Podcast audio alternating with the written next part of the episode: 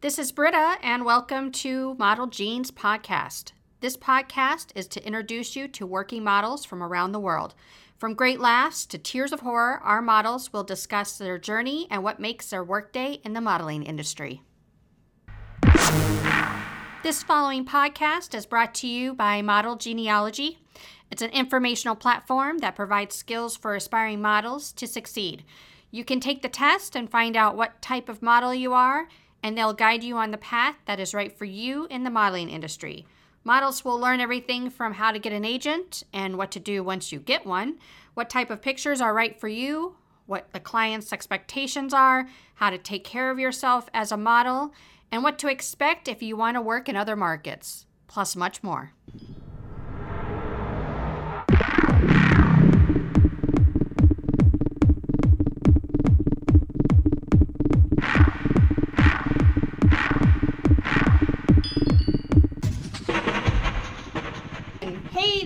Britta with Model Genes Podcast, and we're here today with Lauren Searle.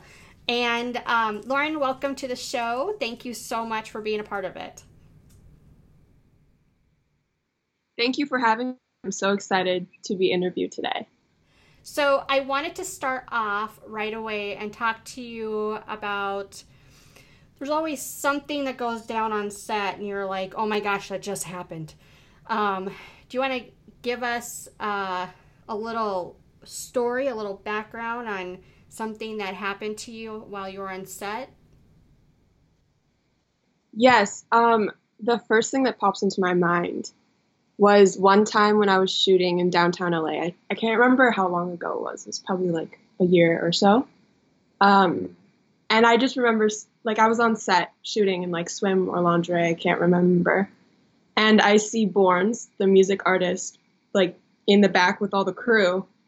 And I was just like, I literally like, had to take a double a double take and see if it was actually him. But it was come to see after we went to like lunch break and I like put a robe on and everything and I was talking to him. And he was actually such a nice person. He was from Michigan, I believe, so we like related. We're both from the Midwest. But he was so cool. I was just such a random thing that I never expected to happen. But it was so cool. Very cool. And he he was there at the apartment building because of why? So he lived in that apartment building. So we were shooting in an apartment we rented because it was beautiful, I believe. I mean, I didn't rent, the crew did. Um, and he happened to live in the same building. And he also was familiar with the photographer, so talking or something. And he ended up coming down and saying hi. Very cool. That's kind of a, a surreal moment. Was there um, anyone in the business that you've met um, that's kind of been like that you've looked up to, like a big sister in the modeling world? And um, was there any advice that they gave you? Um, I mean, I I feel like when I moved to LA, I kind of made friends with a couple models that just happened to be older than me. Most of my friends tend to be a little bit older than me, but they definitely took me under my wing. Um, my friend Sam, Abby, just to name a few. Um, but they've definitely helped me. Like if I have a question or something, they can. I'll ask them and they'll give me honest advice and in all aspects too, not just modeling. Like they just become like my big sisters in a way. It's so sweet. Yeah, that's amazing because it's kind of like a small community once you get into it, and then that bonding is like so important between you girls. Absolutely. Like there's definitely a sense, sorry, there's definitely a sense competition, so to say, between people. But if you find your group that you can just rely on and count on each other, that's so special. Absolutely. Um, and I feel like it's harder these days to, to find that because there's so many girls that are like, it's all about me kind of attitude. And uh, they just want to make it to the top and um, it's not no longer like a team of like supporting each other and helping each other and giving pats on each other's backs which is really important because this is such a mental game um, in the industry it really is and there's a saying supporting girls, and I think it's so true and important that girls do need to support each other and uplift each other and celebrate their differences and strengths and whatnot. And that's, yeah, it needs to be, I mean, it is more common nowadays, but it definitely needs to be more in the industry altogether. Now you're a, um, what do you prefer? Do you like to be called natural model, curve model, plus model? I, I mean, to myself, I don't really categorize myself. I, when I like introduce myself to others, I just say model. I don't necessarily put an adjective before it, but um, I guess technically speaking, I have curves and I am a, I guess, natural model. I don't know exactly what category I fall under because I'm kind of in between sizes, which has been a struggle. as most other in between size girls know. Um, yeah, that tends to be my name in in between size. But I am like, an in between model. yeah, whatever that means. I don't know. so, um, for all of the girls out there, just so you are more aware, a natural model is usually between the size of four to eight. Uh, a yes. curve model, I like to say a curve model is between the size of like 10 to uh, 10 to 12, and a plus is more 14 to 22. Um, and so there's that broad range and that in between, aka natural model. Um, why is it so hard for you to like work in the modeling industry with it? Like, what are the, some of the things that you're seeing? So, a lot of clients mostly brand their businesses as have most of them are straight size in general, but a lot of them are broadening to allow and target the plus size community, which is awesome and so cool. But a lot of clients are forgetting the normal, or not normal, but like I guess, the median in between the in between size. So they market towards straight sizes and plus, and they don't really have too much um, showing the in between. So that's a struggle I've come across. Is not many clients are looking for that at the moment. Some are, some are, but the majority are not. And I have to say, if anyone who has not seen Lauren before um, and her modeling portfolio. She's actually one of the most sexiest girls I've seen out there. She kind of reminds me of like uh, Sophia Loren in a way. Um, and what, what's your nationality, by the way? So, I my dad is from New Zealand, so I'm half Kiwi, but I don't have an accent. Obviously, unfortunately, I wish. Um, but my mom's side is Swedish, so I'm kind of just like a hybrid mix of those two. I find it, yeah, I find it actually quite interesting because Lauren has like the dark brown hair and the brown eyes, and she kind of, she kind of can be more ambiguous to so many different types of ethnicities. Um, which is a plus for her. Um, you know, she could she could probably pull off more of like a Latina type South American model or a um, even like an Italian girl. So there's like uh, it's it's very cool. But but if you look at her, I, I need to ask you this because a lot of girls I notice will try to be sexy in their photos. Mm. Um, and obviously, five years ago, you you were you weren't a model really. I mean, you were like just like the normal girl going to prom, you know. Um, yeah. So at what point in your career uh, did you get did you finally like realize your quote unquote sexiness and and and how to kind of how to how to be naturally sexy was it practice was it natural so well okay when i started modeling um, the test shoots that i was going to most of them in LA were swim and lingerie like geared around. So that was already sexy as it was. And I have curves, so I'll fill out the garments.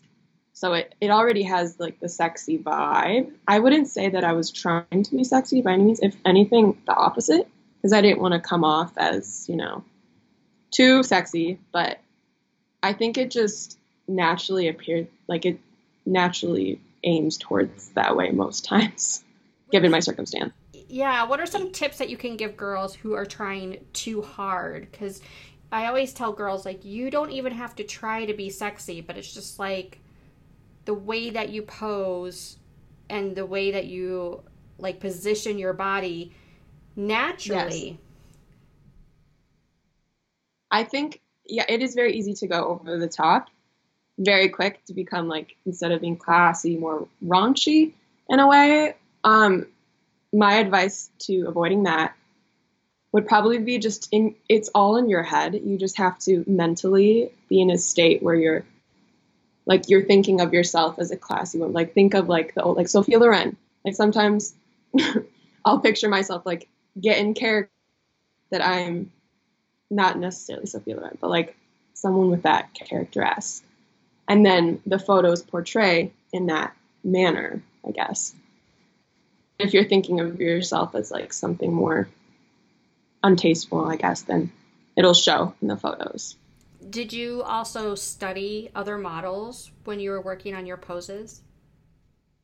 Oh, definitely. I I've done that before. I remember like go through Instagram or magazines. I actually have my wall up here with tearouts that I liked of like poses and stuff, and then practice them in the mirror over and over and over, which can get repetitive, but it definitely helps because then you can see your angles, what works, what doesn't, etc.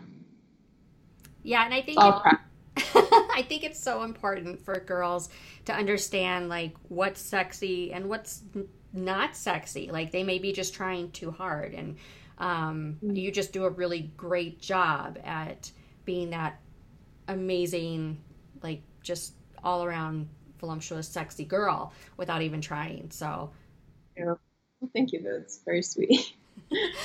um, uh, going back to when you were uh, just starting out. Well, let's talk about first off like your family life and and and where you grew up and how, like kind of like what your childhood looked like and then uh, how you got scouted. Okay. So i grew up in a little suburb outside of chicago. I tell everyone i'm from chicago because everyone knows where that is. But i'm from the suburbs of chicago. Uh, and I grew up with two little sisters. My parents divorced at a very young age. So I ended up staying with my mom most of the time. But when I did see my dad, he was kind of dabbling, getting into photography a little bit. So he would always plan shoots for us. And we would do little like photo shoots that we inspired. Like we would pull like inspiration, go find outfits and stuff, and do our own little shoots, which was funny to think back on, but I'm glad that it happened looking back now because that gave me the experience and the comfort behind the camera at a very young age and kind of the creative freeness to like impose my opinion on the creative direction, I guess, because it was my dad, and obviously I could say what I wanted to do and not to do. Um, but I feel like that had a huge role in where I am today because him posting the photos and everyone's like, "Oh my God, she should model. She should model." And I'm just like, "What?"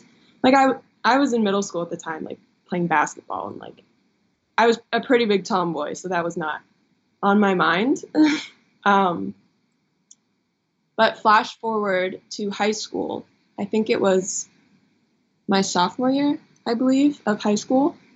And I was at one of my mom's work parties in the city in Chicago and I was like manning the door, like checking people in, whatnot. And a lady approached me that was attending the party, and she was like, "Do you model?" I had I had braces at the time, so obviously was not modeling, did not know anything about it. And I responded, I said, "No, no, I don't." And she goes, "Well, I'm um, I'm an agent with Ford Models in Chicago, uh, here's my card. You should stop by. And I was like, okay, this is weird. This is interesting. So I showed my mom, and she's like, oh my God, this is so exciting. Let's go in. So, like, I think the next week, we, she took me out of school early. We drove into the city and met with them, took digitals, um, got a really positive reaction from them, which was awesome. But we both agreed that they're not going to sign me until I get my braces off. And I was like, yeah, fair enough. and I wanted to like keep up with high school and I was pretty involved in basketball and so I didn't want to let that get in the way. So I waited I think 2 years till I got my braces off. And that was my senior year of high school. And by that time my dad was familiar with an agent at another agency and so I ended up signing with them and then started working from there. And uh, so your first market was Chicago. Yes. Do you want to kind of explain what that market entails? Yes, of course. So at the time I started working, I was just picking up every job that I was offered because um, I didn't know any better. And most of my jobs were like a lot of bridal, believe it or not. In the Midwest, there's a lot of work. There's like Sears and Kohl's, which are in Milwaukee, I believe. Those kind of e-com clients, um, a couple like live event things. But other, other than that, there wasn't too much in the Chicago market, as far as my knowing. So, what made you decide? Uh, well, you were you were with that agency for how long?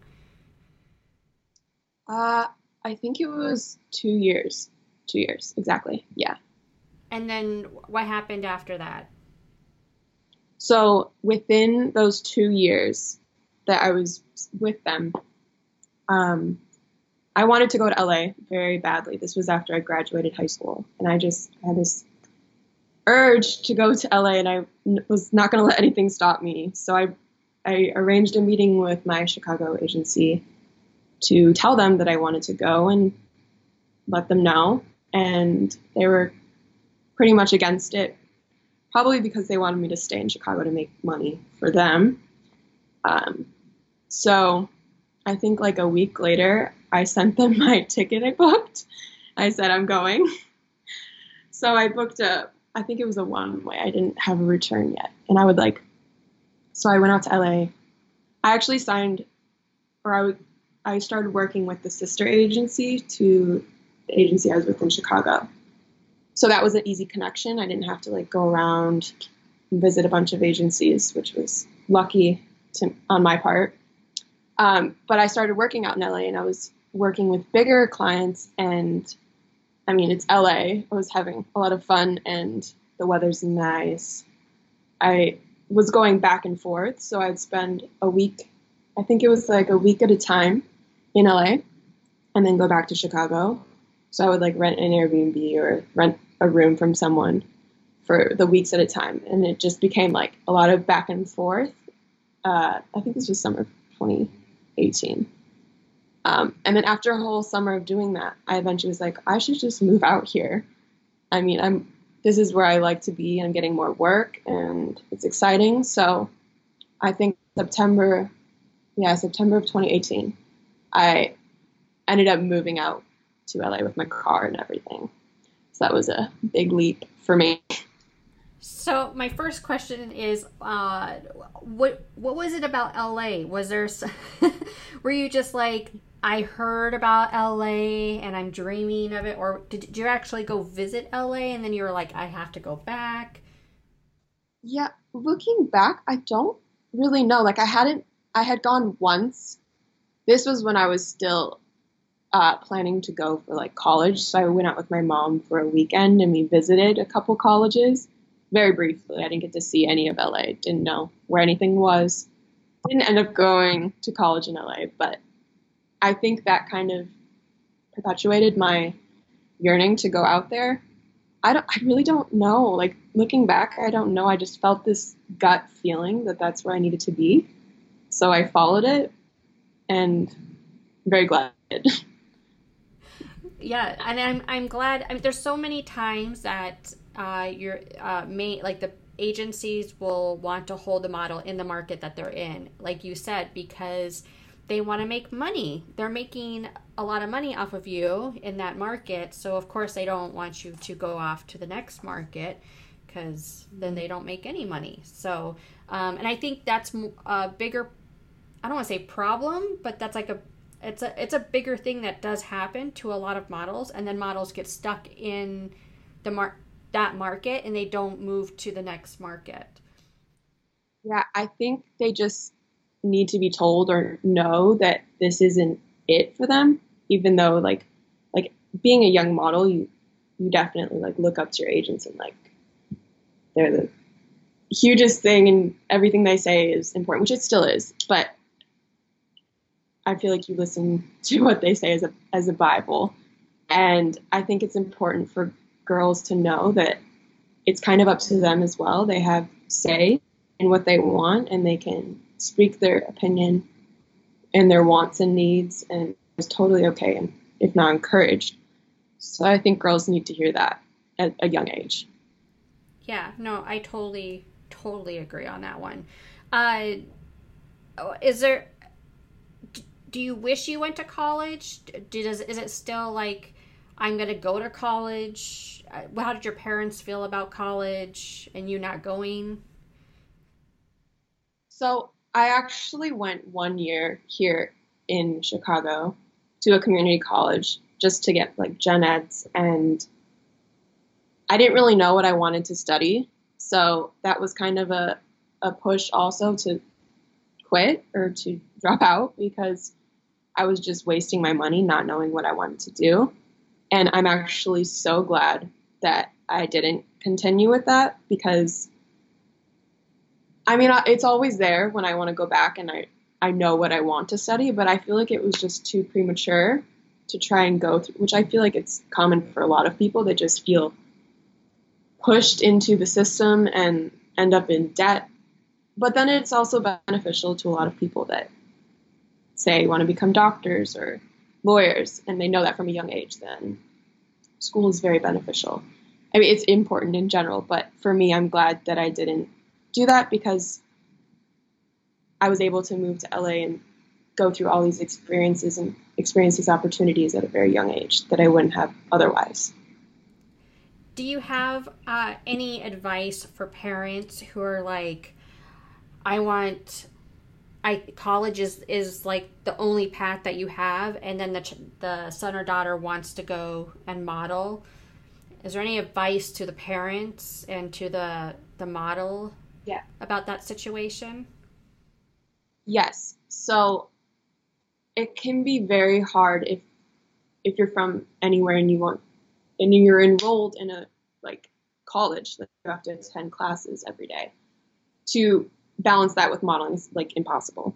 So my suggestion, and it's very common, I know a lot of model friends that are doing this, but they take online classes, which is just as beneficial, if not more. You can like do speed ones that you like finish a whole course in like, I don't know, six weeks or something. So I think that's a very awesome addition, and especially now everyone's online school anyway. It's kind of showing how things are probably going to cross over and be mostly online. So that's definitely another option. And I plan to eventually, some point, do the same, hopefully. Yeah, and it's always it's always available, and I think it's been even more available online to girls um, and boys for a couple years now, which uh, is so amazing, whether you're in high school or college. I even have a girl uh, doing her law degree online. So um, I think it's just sky's the limit at this point. You can do even Harvard and Yale have online courses. Um, so it just depends on how you want to live your life and making sure that you have some type of plan to kind of, you know, do what you want to do too. So, so yeah. Absolutely. What um for I mean you've done a lot of more lingerie and swim type modeling. Um are there any like advice or tips, tricks uh, for girls who do do swimwear? Because there's a lot of times, you know, it things will fall out, come off. Um, jumping in the water, getting out of the water, you know, like running. yes. Definitely, those things all happen. Um, so my my tip to that not happening, um, I would say just be conscious. Like you know your body. If you're gonna wear like a very skimpy suit, don't be doing jumping jacks or, you know, anything of that nature. Just be conscious and be aware of what you're wearing and try to portray it in the best way, I guess. So if you're wearing like a one piece, for example, you could probably do more extravagant poses and moves as opposed to being in a little string bikini. Was there anything that like a stylist taught you um, about? Um, I'd say posing. Yeah, posing wise, this I guess goes for wearing anything, but um, is just elongating your body and your neck. It tends to look very flattering in photos, just because a lot of times you naturally want to like like I'm hunched over right now. I need to like work on my posture, but just keeping your shoulders down and neck long can work wonders. It's very obvious in photos when you're conscious and you make those adjustments. And I think too, um, as you start practicing and you start learning how to pose in the lingerie, um, with like where your feet are placed, where how your legs are placed. Usually, like if your legs or your knees are more together, um, it kind of elongates as well. Um, yeah. Also, like when you're being shot front on, is like poking your butt out a little bit, and it makes your thighs look nice and long and lean. And you also have done a lot of like jeans, which a lot of swim lingerie girls do, um, is modeling for jeans um, for that in between that in between stage, aka natural model stage. Um, um, what is usually they have you try them on for castings when you go in. Um, do you want to explain kind of how like the castings work for uh, jean lingerie and swim? Yes. So all pretty much work, the casting kind of works the same way. Basically, you'll go in and they have usually a couple different sizes of swim garments, under undergarments, or jeans, and you pick the one that's your size or fits you best, and then you put it on, and then you usually go out and there's like a a set like with a white backdrop or something, or like a white wall, and they'll do a couple snapshots or Polaroid or digitals so they have them for future reference. And then you also give them your comp card so then they have your information, agency, your sizes and whatnot, and then they'll use that to reference later when picking their models. Have you ever had any castings where you've had to go back again and again uh, that you've been put, maybe put on hold for a couple times and then finally yes. you get the job? yes, I've had stuff like that happen all the time. I've even had like I've been confirmed for a job and then the day like I had the flights booked and everything and then the day before it cancels. So there goes all the plans. I'm, sorry, what? Can you explain to the girls how why and how why that happens? Yes. Basically well, I don't even know why. It just must be something that the client they must have like a swap a switch in like what they want or like they change the whole direction of the shoot or something. I don't know exactly, but you just have to as a model, you have to be adaptable and ready for anything because you never know what's coming. I remember another time I had flown to New York for a day. I think I was visiting agencies or something, or I was about to. And then I got booked in LA for a job. So after landing in New York, I had to turn around, go back to LA for I think 24 hours, and then back to New York, which that flight's not short. It's like six hours. So you're just constantly um, on your toes, basically. But it, it makes it fun, in my opinion. I enjoy it. when you're um, going back to like when you're getting uh, put on holds and then released, and if anybody who doesn't know what a hold is, um, mm. let's explain that in a, in a release so the girls understand. Yes. So when you're on hold, that means the client is very is interested in you and they're just like I guess sorting through a couple last options to make a final decision. Um, so when you're on hold, you just kind of have that date out they're planning to shoot, um, just in case they do confirm you. And then a release is when they decide that they don't want to use you, and then they say we don't want to. We're done. We're like we don't need you now. Um, yes. And you said it happens time. Yes. All the time. So. and at first it did kind of like, oh, why did they want me? Like, what, what, what was wrong with me? But no, it's you. Once you had it happen enough times, you realize, oh, I just wasn't the right fit. I didn't have brown hair, or I didn't have blonde hair, or I didn't have blue eyes, or, you know, it's not personal. It's just you're not what they need at that moment. Yeah, and I think there's at those times, um, that's when the girl feels a lot of pressure Mm. Yes, they can like start making up scenarios in their head, like, "Oh, I need to be more this. I need to be more this." When it's just their own conscious conscience telling them that it's not true at all. Like we don't know what goes on behind the scenes. We don't know exactly what they're looking for. A lot of times, you do show up at a casting and there's a bunch of doppelgangers, so you kind of get a feeling of what they are looking for. But everyone is different in their own way, and so the only thing you can do is just be your authentic self because that's what they'll either book you or not book you for. Was there any way for you to, to come over, like to get over that part of it? Anything that helped you? I think it just time over time, having enough experiences, and you figure stuff out over time.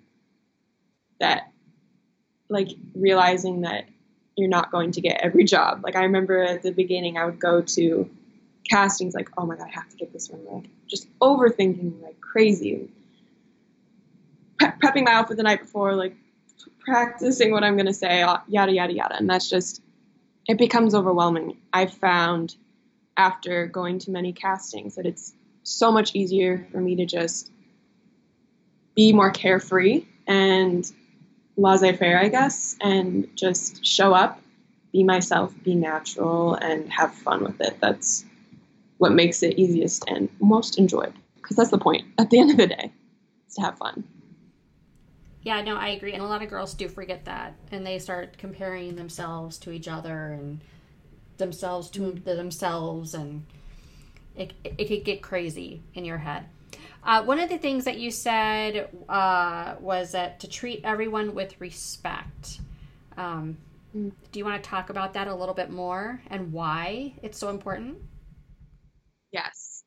Uh, it may be my Midwest roots shining through, but something I've always found important is no matter who it is, like on set, if it's the photographer, the makeup artist, the stylist, the assistant stylist, yada, yada, yada, whoever it may be, to always treat them with respect and kindness and be gracious because not even from a selfish standpoint, like you never know like who they are, who, how they could benefit you later in your career, but just to be nice to them in general because you don't know what they're going through and it, it shows a good impression of yourself also. Shows that you're obviously respectful and a well-rounded person which i think comes off very strongly, whether you know it or not. I think as well, a lot of girls, even the ones who have agencies, don't know this, but a lot of the bigger photographers and casting directors, they have an assistant that's at the front desk checking you in. And that assistant is actually way more important than the photographer and the casting director because they're the one who decides whether or not you're going to actually see that photographer or casting director face to face. if you walk up to that assistant and you treat her like shit, she's going to be like, yeah, they're too busy, sorry, or oh, the position was filled, and they're just going to turn them away. Or they're just going to go tell a photographer and say, you know what? She was an absolute bitch to me. And the photographer's like, great, not hiring her. So you really need to, like, huh? I didn't even know that. Yeah, so it's really, um, you got to watch your P's and Q's when it comes to the, the assistants because they're the ones who actually report back to the higher ups and um, and if you can't treat somebody who's on that level with respect, then how are you expected to treat the the higher levels? Does that make sense? Exactly. You put that so beautifully. Well, yes. it's like it's like going to the doctor's office. I hate to say this, but you go to the doctor's office and you're kind of snappy with the nurse you complain to the nurse and the moment the doctor comes in then you're like everything's great everything's wonderful you know like you're not going to complain as much eh, maybe because they have a higher authority but it's like the nurse who takes the brunt yeah exactly that's such a good analogy so yeah, so and and the assistants also they actually don't just stay assistants for so long. They actually go up the ladder and they become somebody. And if they didn't like you at the beginning, they're not going to like you when they're up on that ladder either. So um it's a yeah, yeah. It's, it's, a it's a really big quality uh kind of like it's like an underlining rule in Hollywood. Um, so and it doesn't matter where you are in this business, but it definitely is like this like underlining rule. Um, and so know it for sure. Um, yes. Bad energy versus good energy. Let's talk about that because I feel like that's really important. Yes. Um, in what's like what sense do you mean? Well, like I, giving Yes, like giving off bad energy versus good, or taking in bad energy. Mm, yes, I have been on several shoots where either the makeup artist or the stylist or someone in a bad mood, and it just like the second you walk into the room, you're like, oh, okay, something's got to change here, and it can be hard because being a model, you feel like you can't really like say anything or like do anything. You just kind of got to sit there and soak it all in. But yeah, being around bad energy is definitely hard. Um, those shoots are never fun, and it kind of it shows in the photos most times when you're not having a good time. But one thing you can always do is bring a positive energy, no matter what. Like even if you're having a bad day, if you kind of fake it and just be happy and funny and goofy and make that can go a long way, and it could even like turn someone's bad day into a, a better day. Have you um, have you ever had to like put on that face when you get on set, and then they realize it, and they're like, "Oh my gosh, thank you for like helping me have a better day today," and Yes, I've ha- I've had the nicest people like reach out to me on Instagram or something later and they're like, "Oh my god, thank you for being like so fun and nice on set." And like that's the greatest compliment. It's better than any like appearance compliment I could get, in my opinion. I think that's so sweet, and I do strive to make everyone happier. I feel like that's something I can bring to the table um, on a shoot because life's short. Like, why not enjoy it and make the most of it? Um, out of all of your clients, who is like your favorite client and and why? Okay.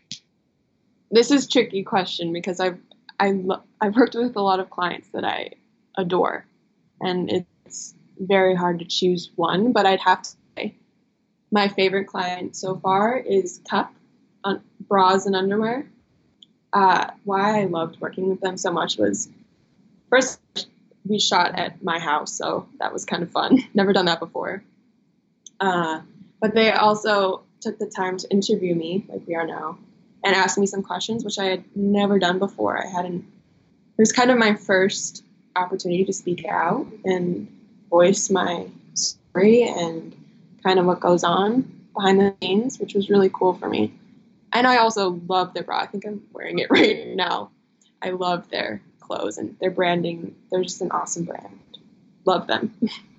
Are you involved with like any charities at all, or um, are you advocating for anything?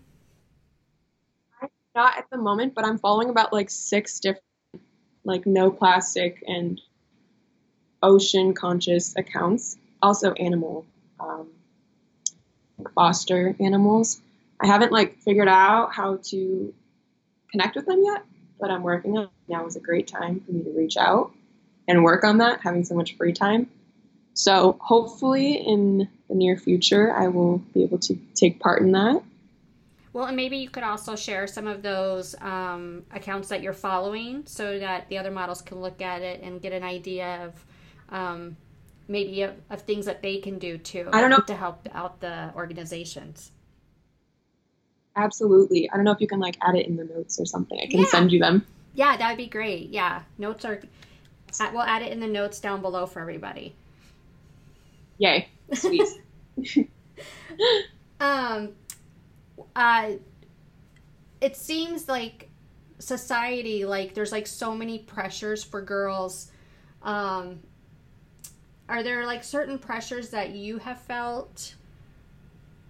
as a you know being a model is there a pressure being a natural model that you have felt by society yes, there's obviously a lot of pressure being a model because your appearance is your brand. So you have to consciously be aware of what you look like. You have to stay constant. You can't like fluctuate, whatnot. Um, was the original question? That's okay. Um, the uh, society pressures, like being a model. There's a lot of pressures with modeling out from the outside of society that that they want, you know. Especially with in between size modeling, there has been a lot of pressure for girls. Like they would either have they would have pressure from their agents to either slim down or buy padding to appear bigger to fit into those two categories, which is mentally kind of fucks with you. It's not because you think, oh, I'm not good enough the way I am, my healthy self, which can get to your head definitely. It's changing a lot now. It's not very, it's not as common because there's so many different girls in the industry. You can literally find a girl for each thing you're looking for nowadays. You don't have to try to like morph yourself into some mold. And what about like, um, like outside pressures uh, have you seen like any of your friends uh, deal with like the drugs the alcohol the eating disorders and and and see their journey of like being pressured by society that it just gets to them so much that they use that as a crutch? Definitely. I there's it's so sad and i hate even talking about it, but there's so many girls out there that have struggled or are struggling with eating disorders of some sort. It's very, very common. And it's so sad to see because a lot of it does derive from having to fit into a certain certain mold. But yeah, it's just it's very sad. Um, another thing that I see, and um, I wish that it wasn't as common, but a lot of girls do get caught up in the whole party scene and promoters and all that jazz. And it's just like an easy way to burn out really fast. And it may seem fun and glamorous at first. And you're like, oh, I'm get to see all these cool people and we go out at night and yada, yada, yada. But it's, it's, I mean, in my opinion, and most people's opinion, it's just not a good look. It may be fun for the moment, but it's not a good look in the long run and it's not healthy. You're not really taking care of yourself, drinking all the alcohol and no sleep and whatnot. It's definitely better to prioritize your health and wellness mentally and physically over all that because it will pay off. And yeah, um, just to explain too for everyone that's listening, uh, so these parties that the models go to with um, who have promoters. Do you want to explain what a promoter is for them? Yes. So a promoter is basically a person, could be a guy or a girl. Not all promoters are bad, but generally, generally they're just their job is to find pretty girls and bring them to events or clubs or something, and they get paid to do that. And you just ride along with the ride, have a good time, you think, and get free drinks and whatnot. But you're basically a little pawn in their business in a way. Like you're making them money. Yeah, exactly. And there's all different levels um, of promoters, whether it's like um, celebrity dinners um, at restaurants or at nightclubs, or um, you have like different events for the promoters. Um, but their whole and depending on which market you're in and what country, even what you know, like the countries that you're in, um, some of the promoters can get quite feisty and like follow the girls around until they get the girl to actually come. And they'll pick the girls up in a free limo. Um, the girls will get free drinks free dinner huge like lobster steak like anything they want. Um, they get to hang out and have dinner with uh, celebrities and music artists um, but the whole time the girls are basically just being used for uh, the promoter to get paid. Um, and there's different hmm. levels of what the promoter gets paid too, depending on what the girls will be willing to do and not do. So um, it's a very sad scene, and I definitely wanted to touch base on it because there's so many pressures um, out there for girls to models to do it. Um, and if the girl doesn't understand that cycle and actually what it is, um, and if they're all just in a like a party type mood or fun, I just want to have fun. I just want to have fun. I just want to be, you know, popular and I just want my Instagram numbers to go up. Um, they don't understand how it's hurting their little brothers and sisters down the, the road for the aspiring models very much. I personally did touch on my experience with that. When I first moved to LA, I had I didn't know any better, so I, I going out a few times with a promoter, a couple different promoters, and like, oh, this is fun. Like I didn't know any better. Like I thought that was normal. I thought that's what models are supposed to do. I didn't know any better. Luckily, I have I'm surrounded by really awesome people. This photographer, my friend Gregorio. He's such a big brother to me. He's amazing. He gives me the best advice. But like he his advice and other people's they're like, What are you doing? Like, no, like they just inform me like, no, that's not that's not like what you're you don't have to do that and it's not necessarily beneficial to you. And just hearing that, you're like, Oh, you kind of just like realize like, oh, I don't want to be doing this. I'm just kind of doing it because it was there. And that helped me to just kind of get back on track in that sense. Yeah, and you're one of the lucky ones too, because um, a lot of girls that actually do get into it more. What do you what What do you see?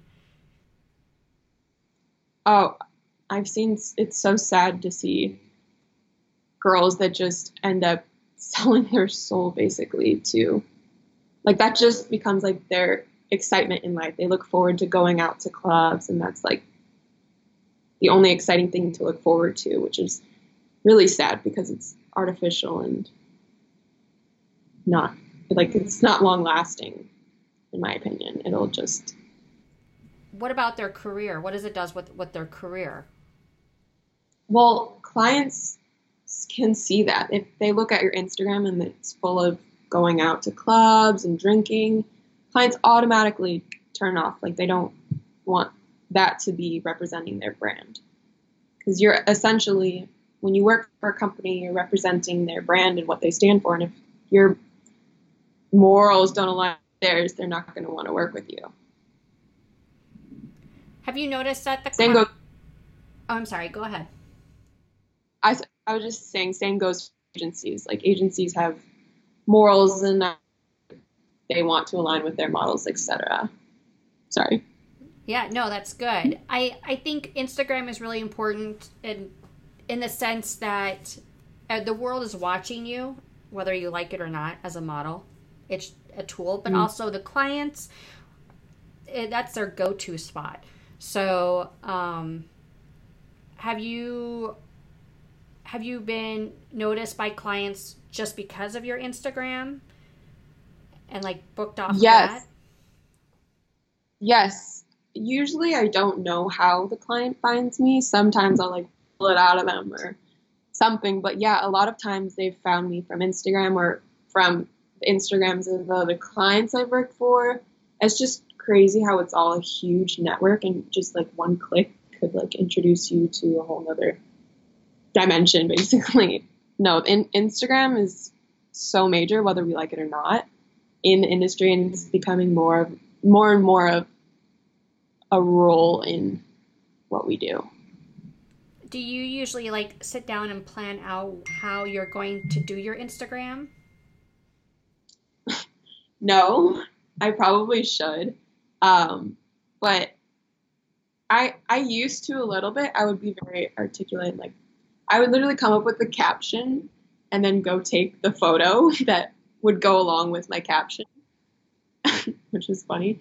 Um, but nowadays, I kind of just post whatever I like. I've kind of been posting more not of myself, which I really enjoy. I, I, I thought it all had to be about me, which I hated, and then I thought I couldn't post one photo in a row or two photos in a row of like just my face because I feel like vain or self-absorbed. But I think Instagram shouldn't be taken that seriously. Like, yes, you should be conscious of what you're posting and putting out there because the whole world can see it. I think you should be able to show yourself, your personality, what you like, or things that excite you in a modest way. Yeah, no, I absolutely agree. And I, I don't think you have to show the world everything about you, but definitely, but definitely, like, you know, hobbies and what you like to do, what makes you weird. That's always a good, you know, like things that are out of the box, kind of fun um, that kind of like surprise other people and going, oh, I didn't know that you do that. So um, I think that's like really important as you start building out like who you are as a person um, for the clients to, to kind of watch and see you like develop. Yes, because there's a billion pretty faces out there, but what's going to differentiate you is your personality and your strengths, basically. Yep, exactly. Um, well, so we have a couple more questions. Um, I wanted to find out if there was any um, like beauty products that you swear by. Ooh, yeah, yes. uh, I love beauty products. I'm very guilty of owning a few too many that probably don't benefit me but just having them makes me happy, so I keep them anyway. Um, actually, here you can probably see, um, but I have a whole Drunk Elephant. They were so kind and sent me a huge bag of skincare goodies, and like it was very overwhelming in a good way. And so I'm still like getting them all out, but so far I've loved the results. They work phenomenal. So swear by Drunk Elephant. They're a little pricey, but in my opinion, worth it. Um, I also don't think that you should have to spend a lot to get good quality products. I think there's a lot of drugstore makeup brands, skincare brands that are just as good, if not better. It's just like having a expensive makeup makeup product made like makes you feel good or special. So I think that's okay. Yeah, no, and I um, I love Drunk Elephant as well.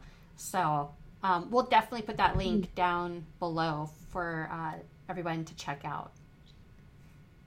Do you have a specific? Yes, I recommend. Oh, go ahead. Yes, the uh, it's called the Baby Facial with 25% AHA, 2% BHA chickpea flour. It's so good. It's like a face mask you put on for 20 minutes, and it has chemical exfoliants that literally, when you take it off, your skin feels like a baby's butt. It is so smooth and retextured. It's amazing. Stand by this. Did I you- die. Did you have problems with your skin in high school and growing up?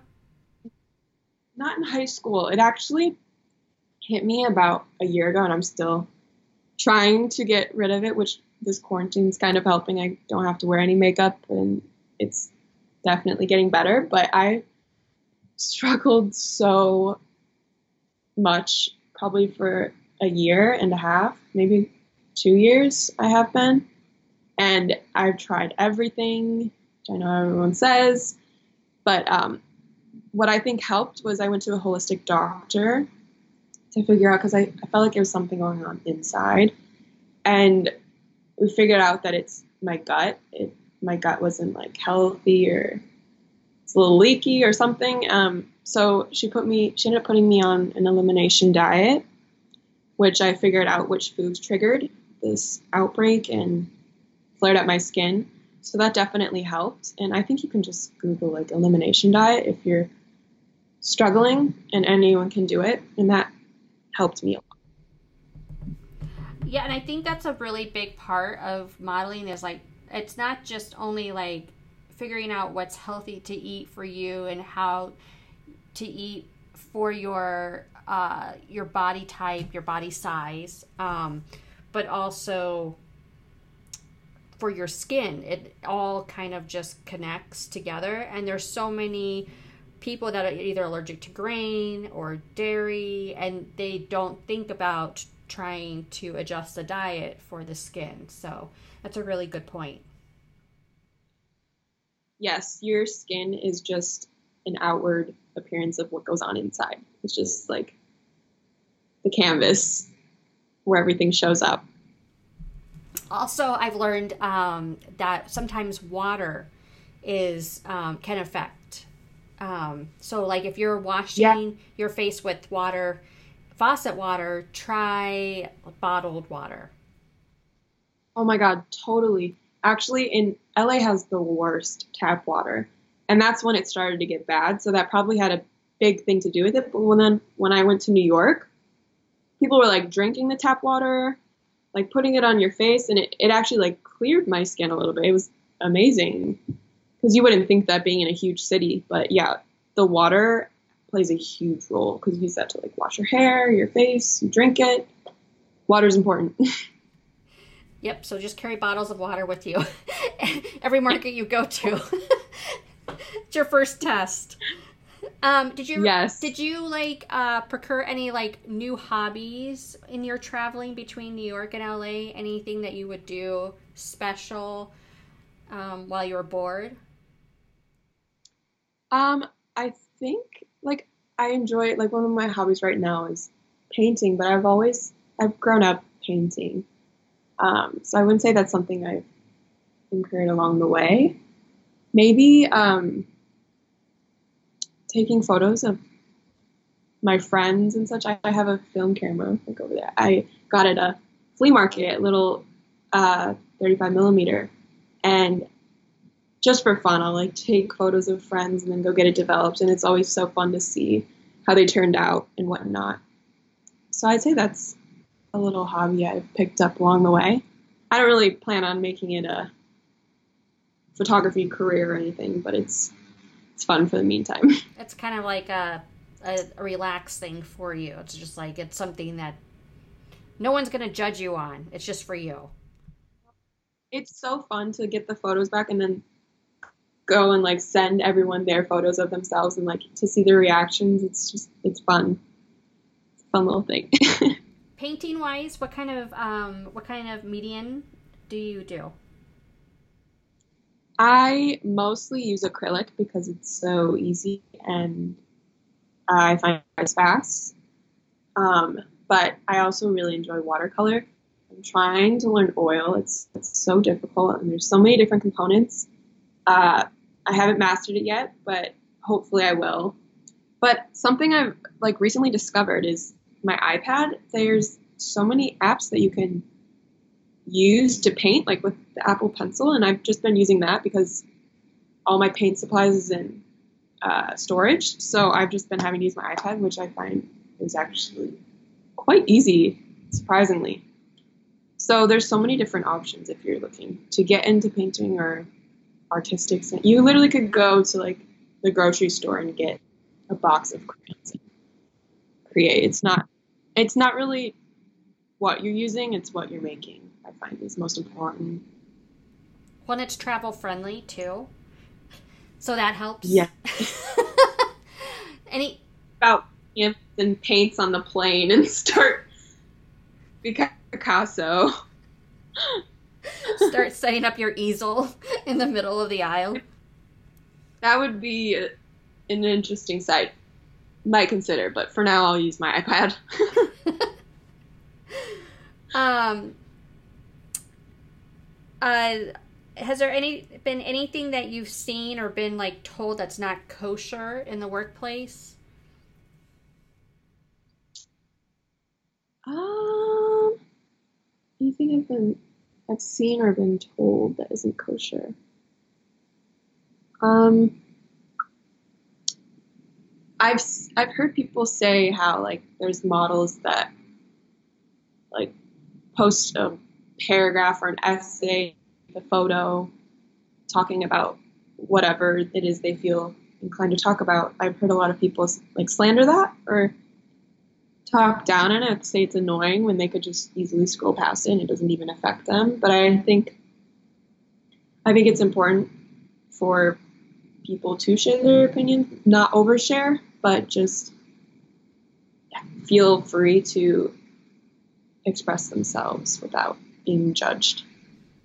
And we're talking about like models who may like have a, an issue with the workplace and they're just kind of trying to speak their voice and saying like hey this is going on and this is how i feel about it and and um and you're saying that there's people out there that are like how dare she even like speak up?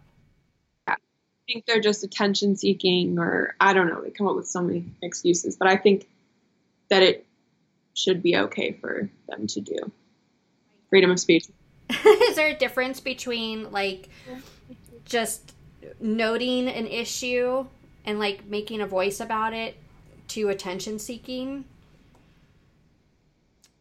Definitely. If you're like, I mean, I, I, don't, I can't think of a specific example, but I think there's a fine line between just trying to create awareness and trying to get like sympathy and like obviously attention. Um, I couldn't like say an example, but I know there's definitely a fine line. You know it when you see it. I think steering away from, like, if you think about before you post it, why am I posting this? Am I posting this to help other people or let other people know about this, or am I posting this to get a reaction and like get people to like fill an insecure void in me or something? I think it's all in your purpose or reasoning behind it. Yeah, and I I think um, a lot of models who are doing the attention seeking um, are doing it out of spite, where they don't understand that they're hurting the models that are actually just trying to speak their voice. Yes, I agree. Yeah. So, and that I mean, it's it's a fi- it's a fine line, and it's um, and it can hurt the models in one way, um, but it also like makes our industry look like if a model does speak out that all the models are attention seeking. Does that make sense? So yes, people tend to generalize easily. so I think I think how you said it, like if it's like if you're if it's because of like your heart and and it's like a, there's like a true honest um, reason for you to speak out about something you know um, that's really important yes. Um, but if you're just doing it in spite then it's not like you've really found the solution or thought of the solution or figured out how you can make it better. Does that make sense? Yes Yes, totally. Yeah. Well put. And I think that's one thing in our industry that I like I ask all of the models out there like um there's no reason to bash, there's no reason to bitch about a thousand things unless you can come up and you're going to like if you're going to have some type of criticism, you have to have some options of solutions so that we can make the industry better for everyone in it, including all of the babies that are going to be coming into this industry. Does that make sense? Yeah, that was beautiful. so, um, so I have one more question for the day, um, and I and I have all the models do this. It's wouldn't it be great if, and then you blank blank. Yep. So if there's anything you want to change in the industry or mm. see in the industry, tricky one. Wouldn't it be great if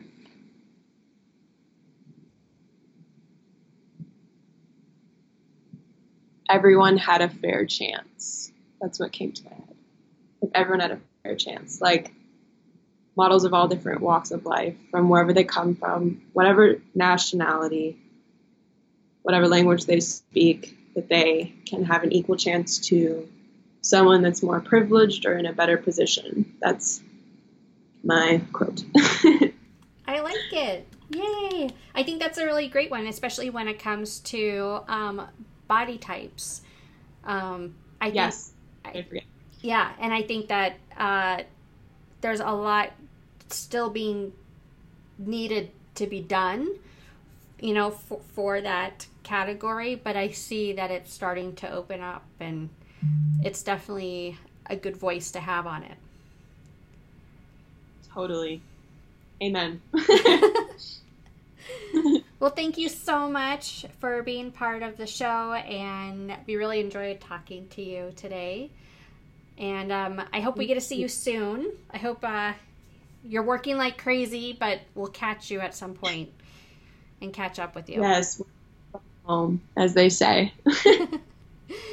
Thank you so much. Thank you.